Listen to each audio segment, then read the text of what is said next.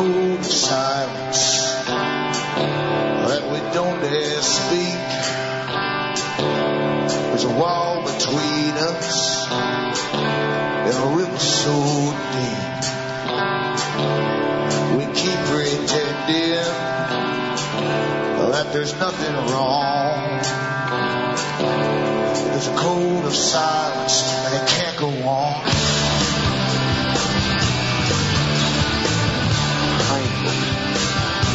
This is Alan Watt and Cutting Through the Matrix on June the 18th, 2008.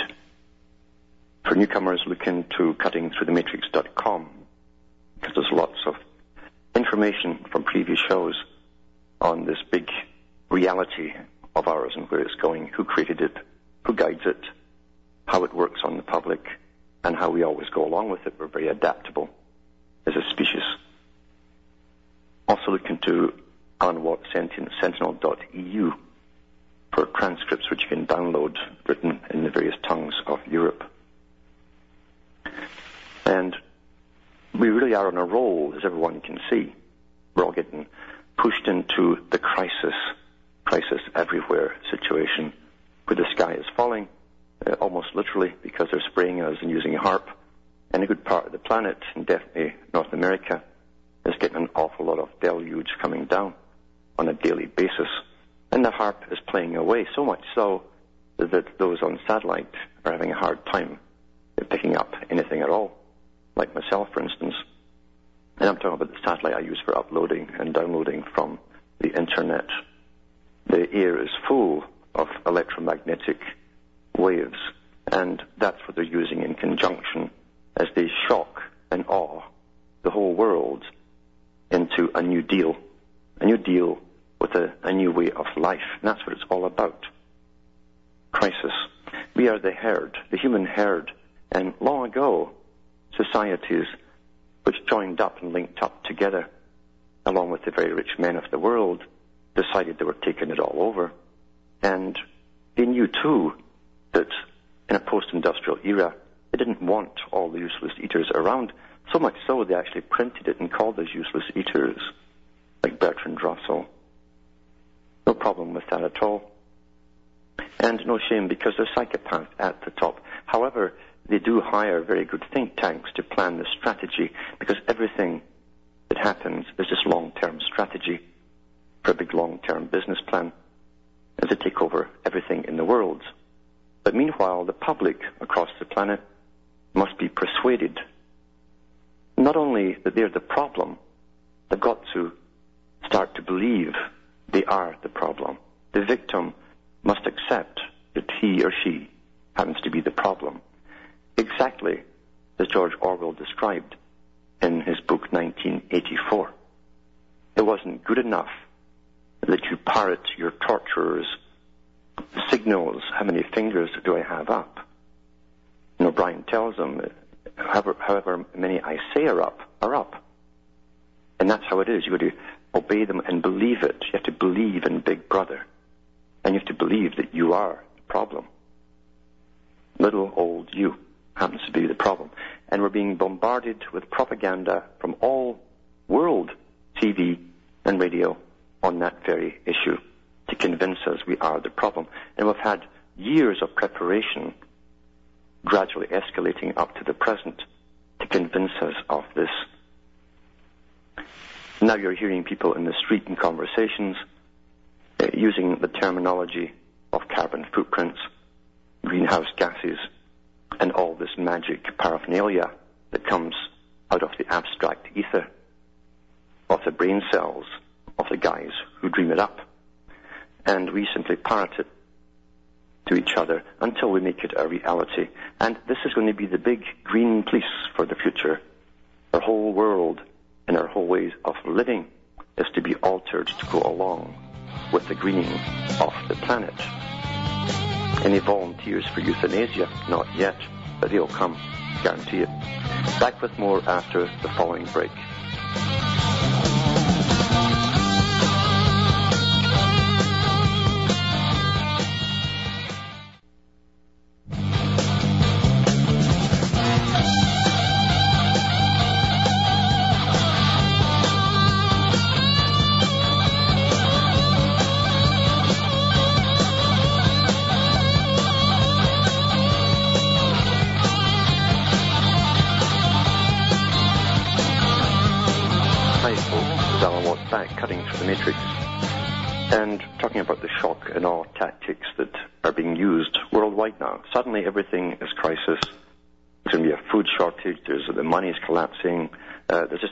Gasoline anywhere, and yada yada on it goes. And already they have had riots in some parts of Europe and big demonstrations in Paris and Brussels and a few other countries to do with this. And this is what it's meant to be. The big people who work at the top, the real economists, the ones who don't write for newspapers and who are in on the big agenda, don't make mistakes. They don't make mistakes. So whatever's happening on an economic level was meant to happen because out of all of this is supposed to come a brave new world, a new world order. And that's a completely different way of doing everything. Everything, you can imagine. Completely alien to anything we do now. A controlled society with, with a big family planning, the global family. And we know what that means. And it will also mean uh, not just school to work. You'll be trained for a specific task if they need you. If they need you. And that's been printed in some of the big boys' books. You don't have to imagine what's, what's, where it's going to take us because if you've studied the foundations and the big organizations like the Trilateral Commission, the Council on Foreign Relations, the Royal Institute for International Affairs, and a whole myriad of other ones that are all interlaced, and there's literally a thousand of them, uh, then you, find they're all going in the same direction with the same goal, the same objective. Years ago, when they were pulling the fast one over the eyes of the people in Europe, and especially Britain, with the economic union, that started off as a form of free trade. Uh, these use little buzzwords and terms, and one of them was closer ties. Every year, the prime minister went off to meet other prime ministers, and all they would say to the newspapers is, "We're cementing or bringing closer ties with France or Germany or wherever it happened to be." The same kind of terminology that Thatcher used about the special relationship that she meant with the intelligence services and military between Britain and the US. So here's Tony Blair, who just left as the Prime Minister of Britain, and these guys don't retire. Remember, Thatcher said that. It's a parallel government, and because we're ex-prime ministers and presidents, we all know each other, and we work together for a common cause, and we're unimpeded by the public because, because we're not responsible to the public as politicians anymore.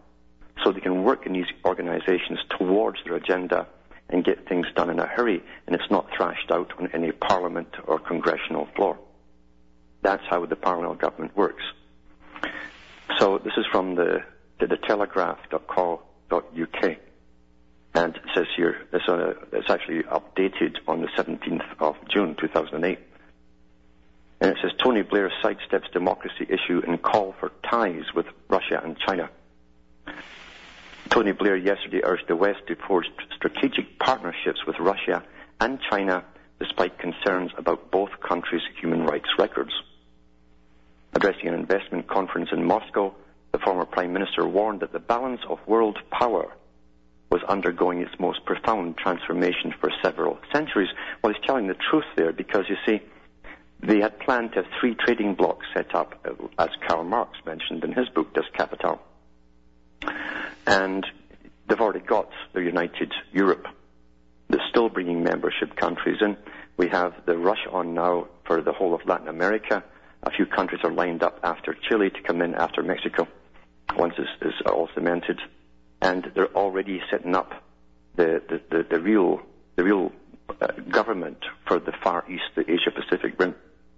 And as they're doing this, now they're pushing for a world government over the, the, the blocks, exactly like Karl Marx said.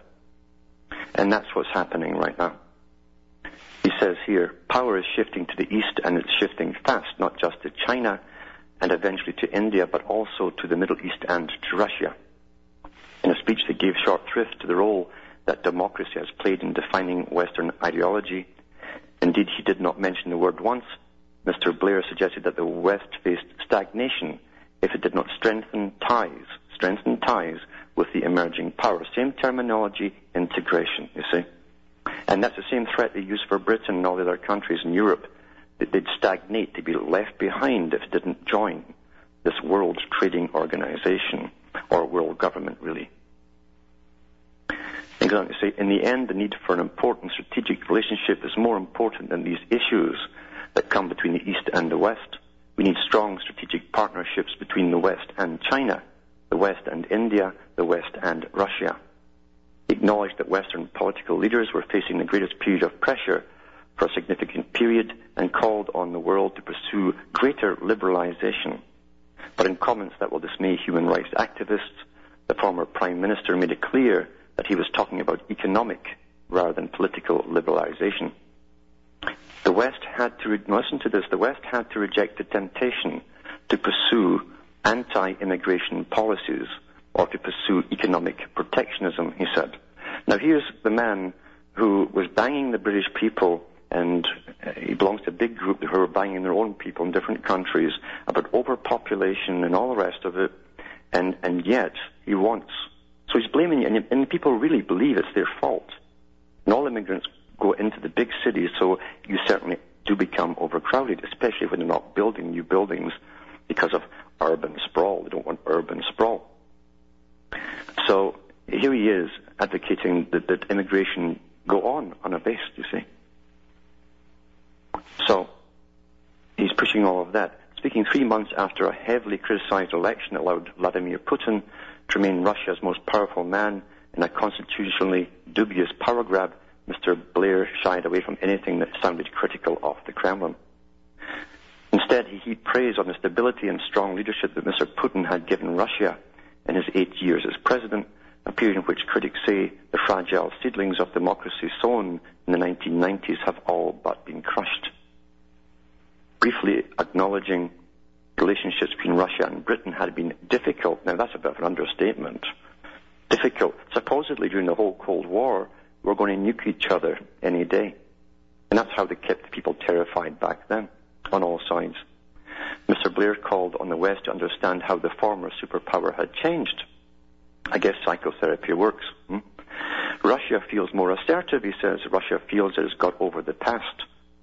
Mr. Blair's comments reflect a shift back to the early days of his premiership when he made a greater effort to woo Mr. Putin than any other world leader, despite international criticism of the war in Chechnya.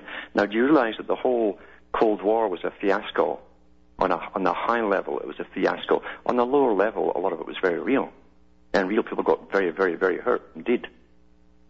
But at the top, and this was found by by some people within MI5 who were on the trails of spies and double agents. Each time they're ready to, to grab the agent, someone higher up than them tipped off the agent to get out the country. And this was written in a book called The Third Man, or, uh, or The Fifth Man, it was called, The Fifth Man. Uh, and only two people got the ultimate uh, raiding um, orders from MI5, MI6 and one of them was the royal family. Another one, of all people, was Victor Rothschild, who was head of all the, the major security forces in Britain when they all amalgamated. He was the head guy. So only the two of them, one or the other, had tipped off the spies to get out the country. Fascinating read. And we also know, too, uh, that the, the wall in Berlin didn't just fall down. It just did, they didn't just get up one morning and say, well, I guess we've had enough. Let's all be friends. No, this was planned that way, and telephone calls were made to all the Soviet bloc countries telling uh, the, the, prime ministers to, to sort of step down and let this all happen. That's how it, it went, you see, in reality. Because it was time now to blend the two systems together exactly as, as uh, I think it was Senator Norman Dodds mentioned in the Reece report that they did with the foundations in America. When they went to investigate why the big foundations seemed to be have had their fingers in so many of the communist pies. And Dodds was told that from the, the, the CEO of the Ford Foundation uh, that their job was to blend the Soviet system quietly and painlessly with that of the West. Well, they've done it, you see. Mr. Gorbachev, remember Gorbachev, he was wooed by Margaret Thatcher when he was the, he was the head of Russia, the Soviet Russia. And they brought him over to the West, and they did a, a world tour with him. She was on his, she had him on her arm the whole time, introducing this new type of, of communist, and that's how it was put across in the newspapers. This new, with it, trendy type of communist with a with a, a tailor-made suit rather than those dark, baggy things he used to wear. And it wasn't until about six months to a year afterwards the media admitted that the condition they had to interview Gorbachev was to promote him as this particular spanking new type of Soviet, a trendy one, uh, who was progressive. And they were also uh, asked not to ask any questions about the conditions of poverty, etc., in the Soviet Union, and they all complied. It was a staged job with Thatcher and Gorbachev and the powers that back them. That's what really happened there. Because the job was over. They built up all the research and development for high technology on both sides. Now it was time to share it all and use all of that high tech into the new world order. The stuff that we're seeing emerging now and being used on the public across the planet, including the Star Wars campaign too, which also is sitting waiting to read your chips when you eventually get them. They were put up there years ago. These guys work so far ahead, it's mind boggling. But only if you're stuck in the low levels of the matrix. Back with more after this break.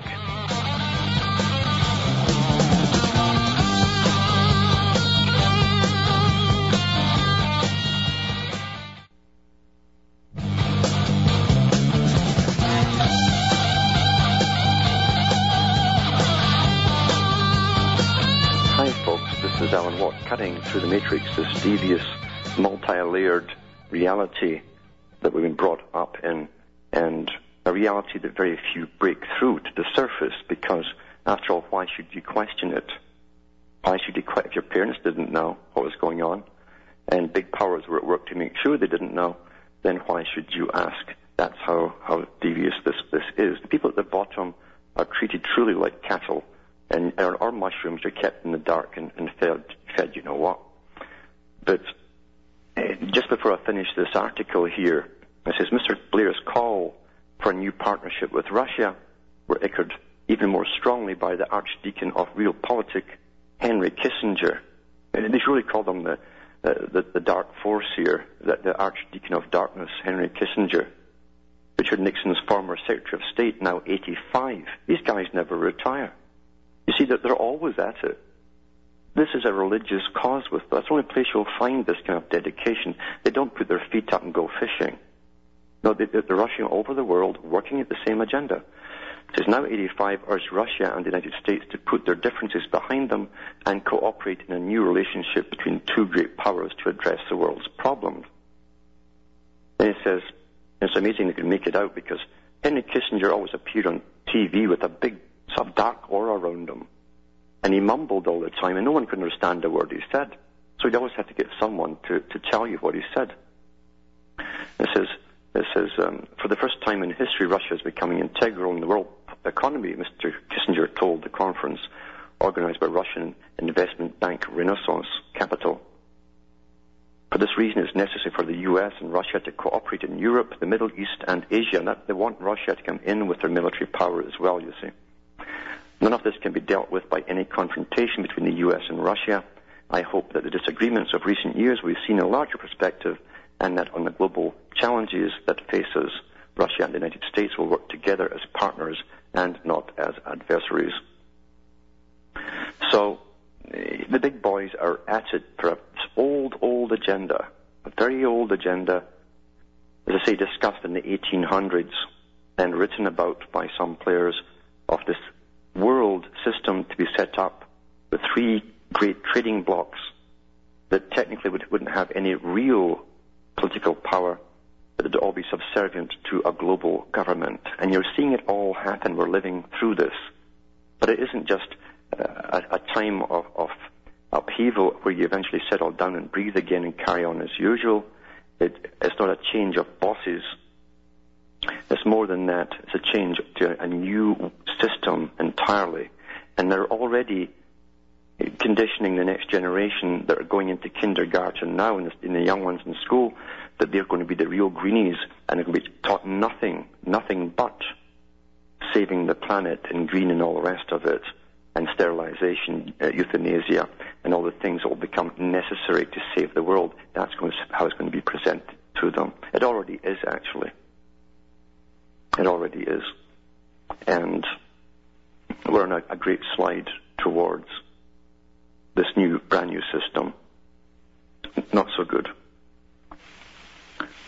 And this is one more article I'm going to read here, which shows you that nothing changes and techniques never change. Someone once said that all systems, regardless of communism, capitalism, are essentially fascist in nature. And it is true because both, both of them are based upon materialism. It's all materialism with the belief that sciences and all sciences that become the new priesthood, you see. That's what we have today. Science is the new, the, the new Holy Rome, the Roman Empire, and the scientists are the new priests. We've all been taught and conditioned growing up to the present day that whatever they say is holy. You can't question it. And they've been given all this power to rule our lives and dictate to us how we should live. So much so that now governments uh, push laws through to make us obey them. But again, it's all based on materialism, pure materialism. So capitalism and communism had to come together because they were both to do with production and consumption and the mass man. Both of them came out of the industrial era, and then they called the masses the mass for the first time. And it was all planned back then. Well, here's another little article here, and it's from The Guardian, uh, Tuesday, June 17th. It says, Could humiliation be the next weapon in our war on crime? Now, before I go into this, is to show you, and I've mentioned it before, uh, they're using, from the, from the United Nations, they're using the Chinese model to be used for the rest of the world. Remember that the United Nations said China was the model state, the model state for the world to copy.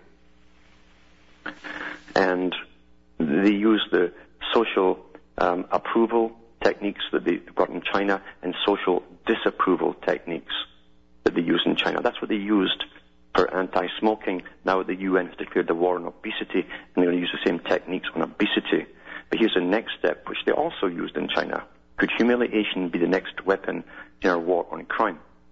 British offenders depressed at the prospect of sweeping out bus stations in a fluorescent jacket, identifying them as a criminal, or being shamed in a conviction poster can console themselves with the thought that they could be at the cutting edge of a historic revival.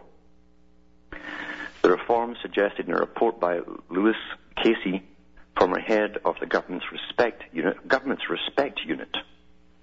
Do you know what a government respect unit? Hark back to the days of ancient Rome where prostitutes were forced to wear a man's toga as a badge of shame. Back with more on this particular technique after this break.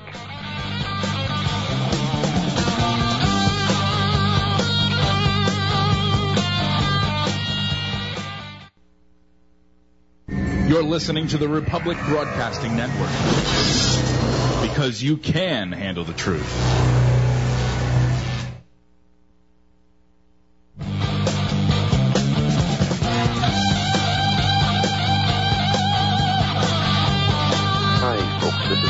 Back in cutting through the matrix and reading this little article here from the Guardian about this new technique of shaming, shaving people, shaving people who have broken the law.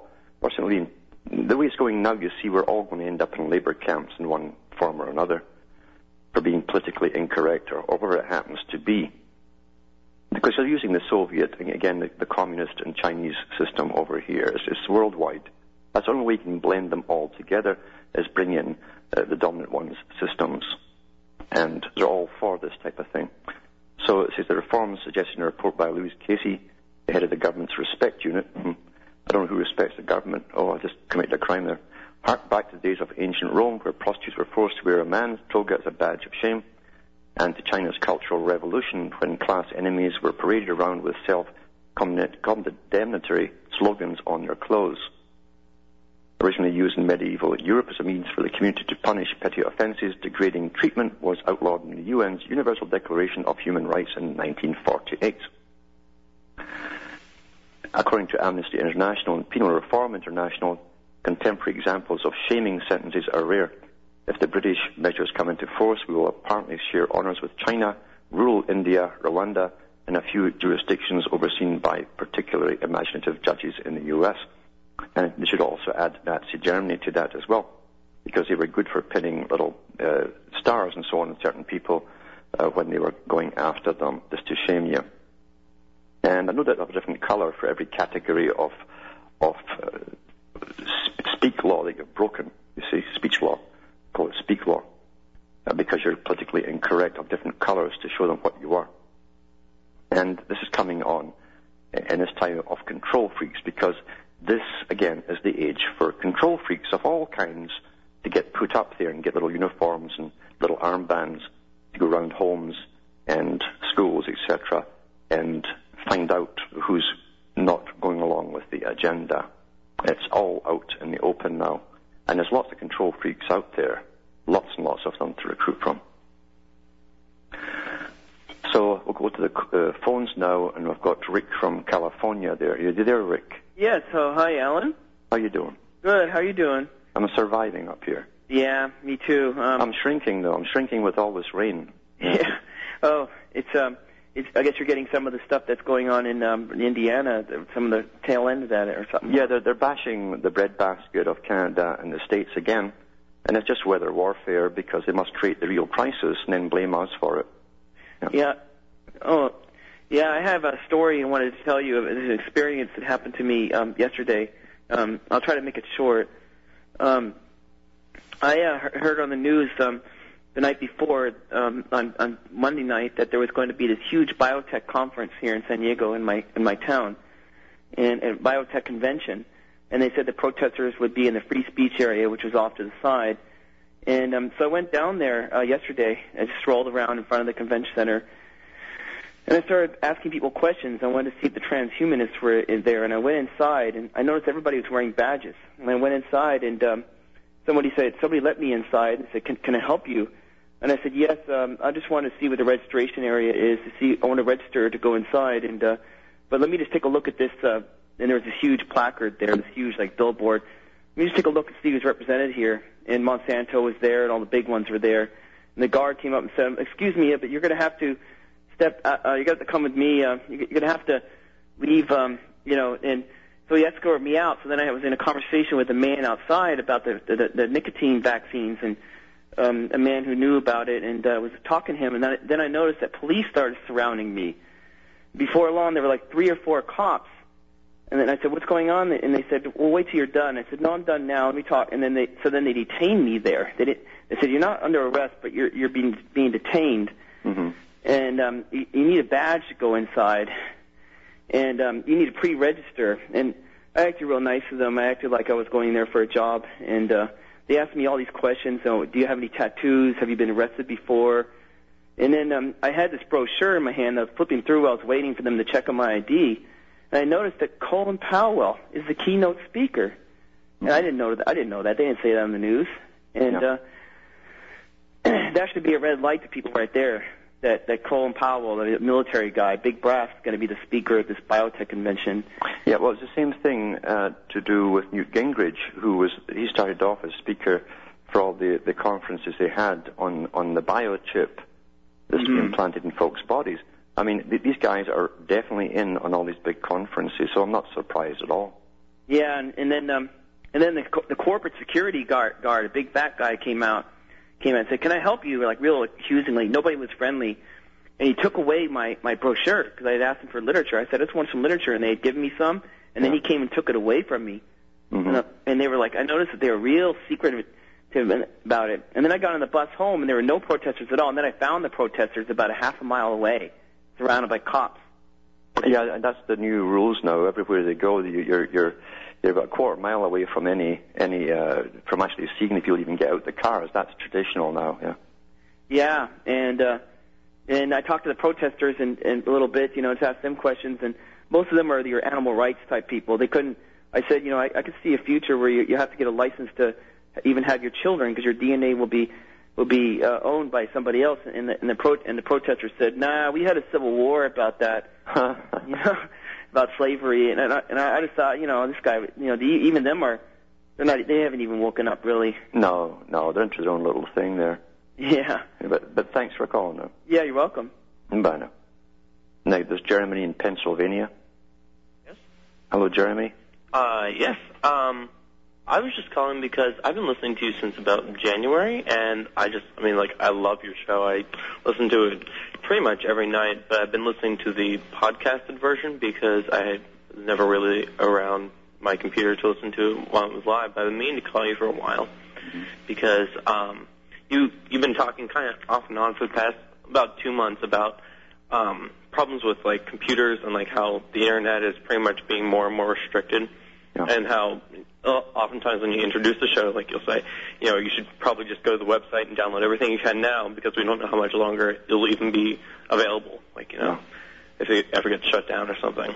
hmm And uh, I actually know quite a bit about like how to keep information secure and stuff. And like, I was wondering if like maybe there's some way to contact you and explain this, and maybe then you could pass it on, or maybe you have some time right now. Like I could even like explain well, some information about how the to. show. It would take too long. But what you can do is certainly email information.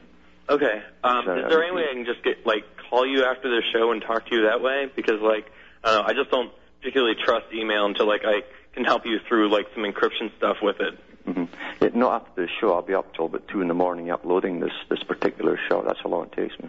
Okay. But maybe tomorrow. You know, you can try tomorrow.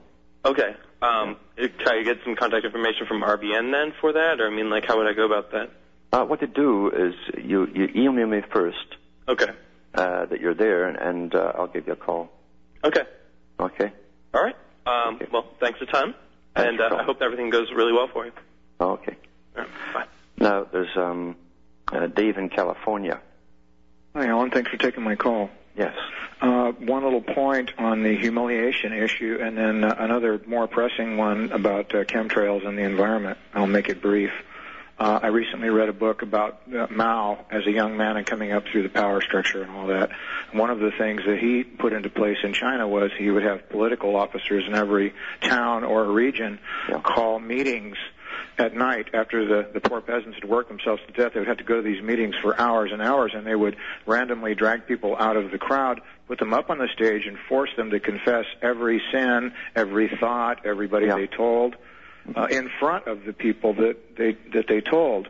And if they didn't confess properly enough, they would keep them up there longer. They would torture them. They would kill them. And then anybody that they fingered while they were up there, they would drag them up. So it was not only uh, it was not only humiliation; it was terror. Yeah. Um, so anyway, I, I, that scared the heck out of me. That it, that seemed very uh, very efficient. Mhm. But I wanted to uh, to ask you, sir. I also live in a wilderness area. I'm in uh, remote northern California, and between uh, recently traveled between here and northern Oregon and and around through here. And what I'm seeing is uh, not just the bees disappearing; uh, they're almost gone. Although uh, we do see uh, some other species, but for the most part, it's all the insects are disappearing. hmm A lot. Uh, are you seeing that up in Canada too?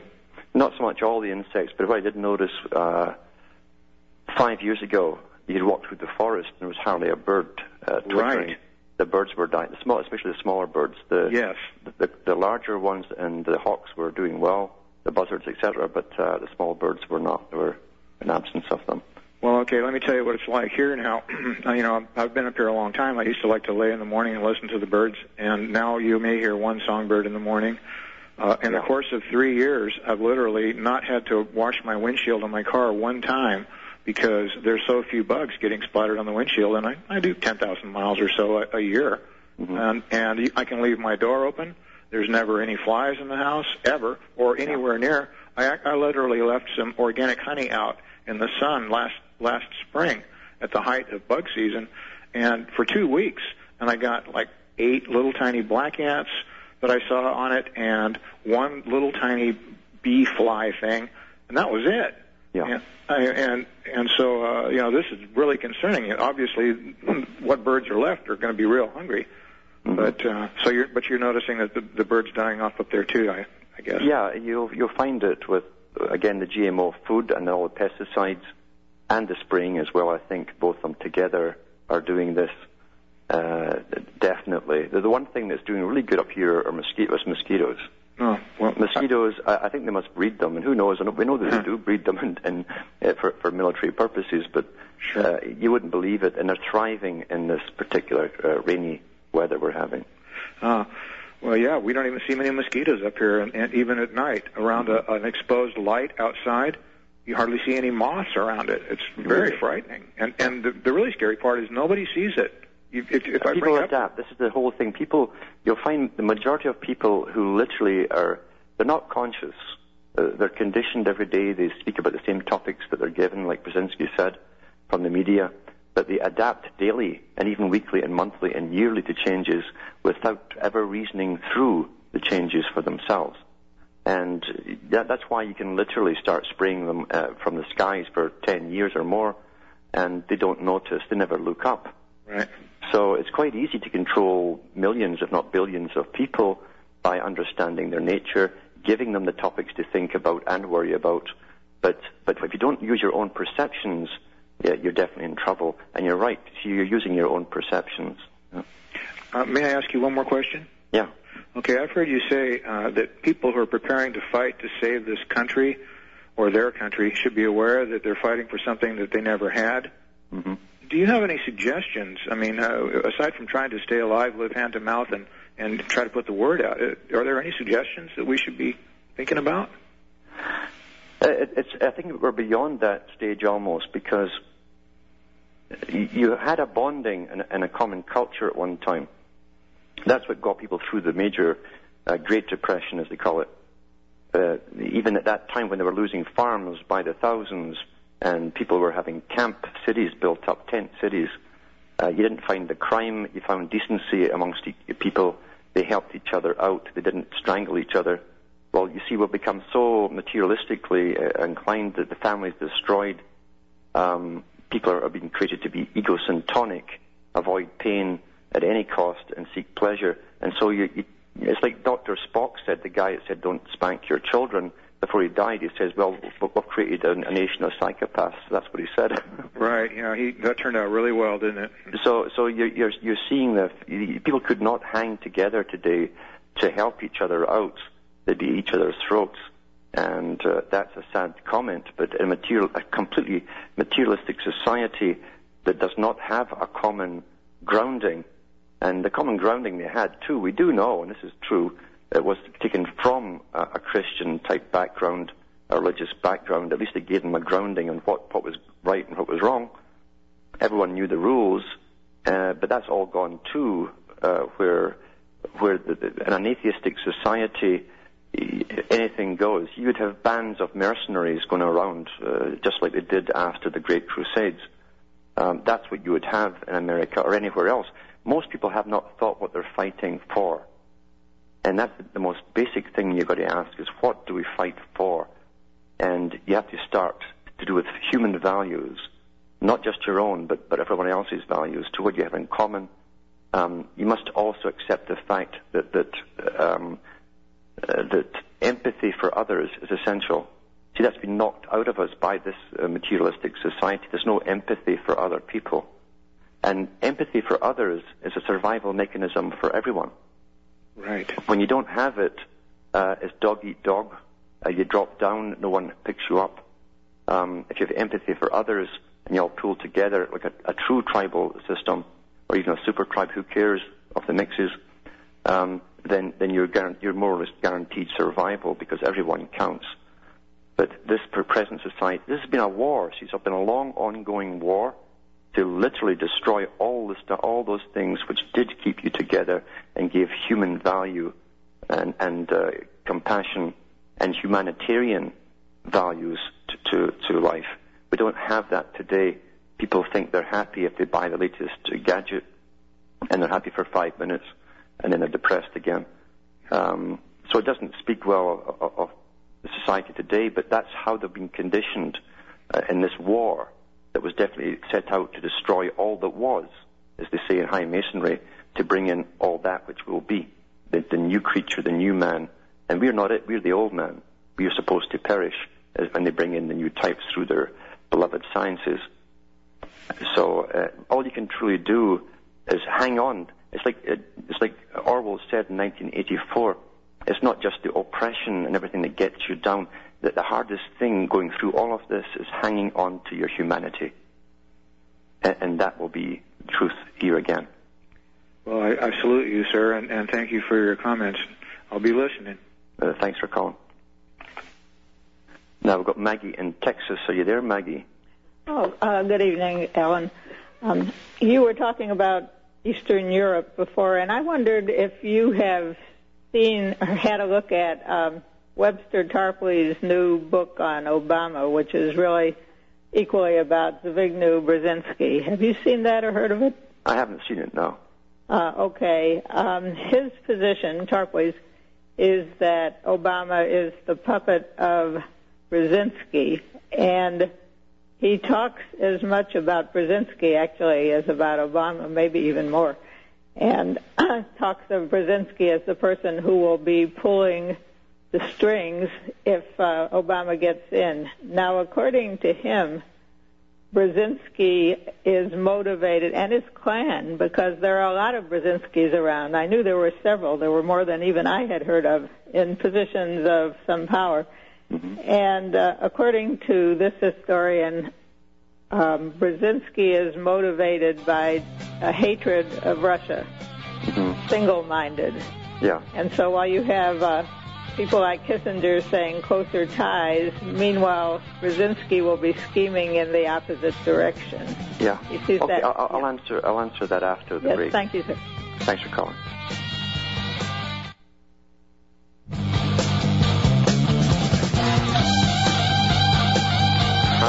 I am Alan Watt, back cutting through the matrix, and I generally don't follow uh, what they give us as main players because they're not main players. And even their books generally by politicians are ghostwrite written for them. They don't even have to sit down and dictate. It's just done by someone who knows their their agenda or their personality, and they mix the two together. But we do know that um, there are no real sides on this. That the goal is the same regardless of which way you go, left-hand path or the right-hand path they both meet at the same point down the road. And uh, Kissinger, I know Kissinger and Brzezinski uh, vie with each other once in a while to do with uh, the way the agenda should be run. But these guys are not the top. Remember that they're not at the top. They themselves might have access to incredible intelligence across the world, what's happening, but they're not really the bosses. They're big players who are pulled in by those who command them. And at the top of all of this, as I say, there's no difference. Uh, even the politicians are interchangeable. Their faces are inter- their names are interchangeable. The dramas they give, that's all nonsense. Because I've never seen this this this agenda falter because a certain prime minister or president was voted in, and it won't happen here again. It's not going to be changed by them. They're handpicked on all sides uh, by the same committee, basically and they all belong either to the Council on Foreign Relations or Trilateral. But regardless, as Carroll Quigley said, we always own and vet those who will be leaders on all sides, every party. That's why the agenda has never faltered. And it's the same in every country in the Western Hemisphere. Same thing goes there. Same with Tony Blair, a complete unknown, shot to the top, and his only connection really was coming from Oxford where he learned his oratory skills, and he was picked for them, and his ability to wave his hands around a lot when he was talking. So they're all interchangeable, and their names are lost in history because only the agenda is worth remembering, and what's next as well, what's coming up. But I do know that uh, Brzezinski and Kissinger were, were, they would not appear on the same uh, television interview when they came to Canada.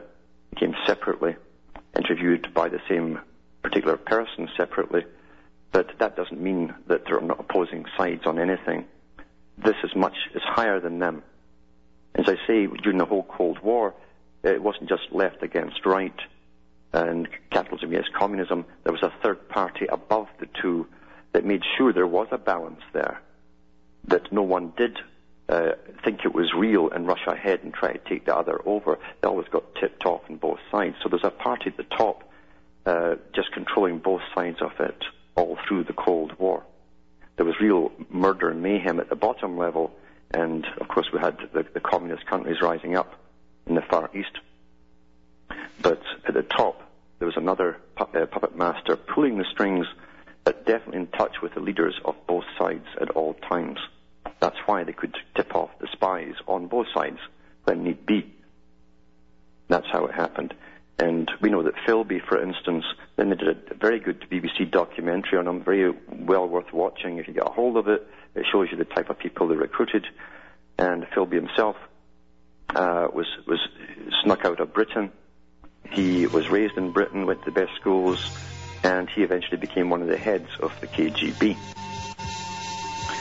Uh, so that's a surprise too, MI6 running the KGB. So that's it for tonight from a very wet and thundery and mosquito-laden country up here in Canada. From Hamish myself, it's good night, and may your God or your gods go with you.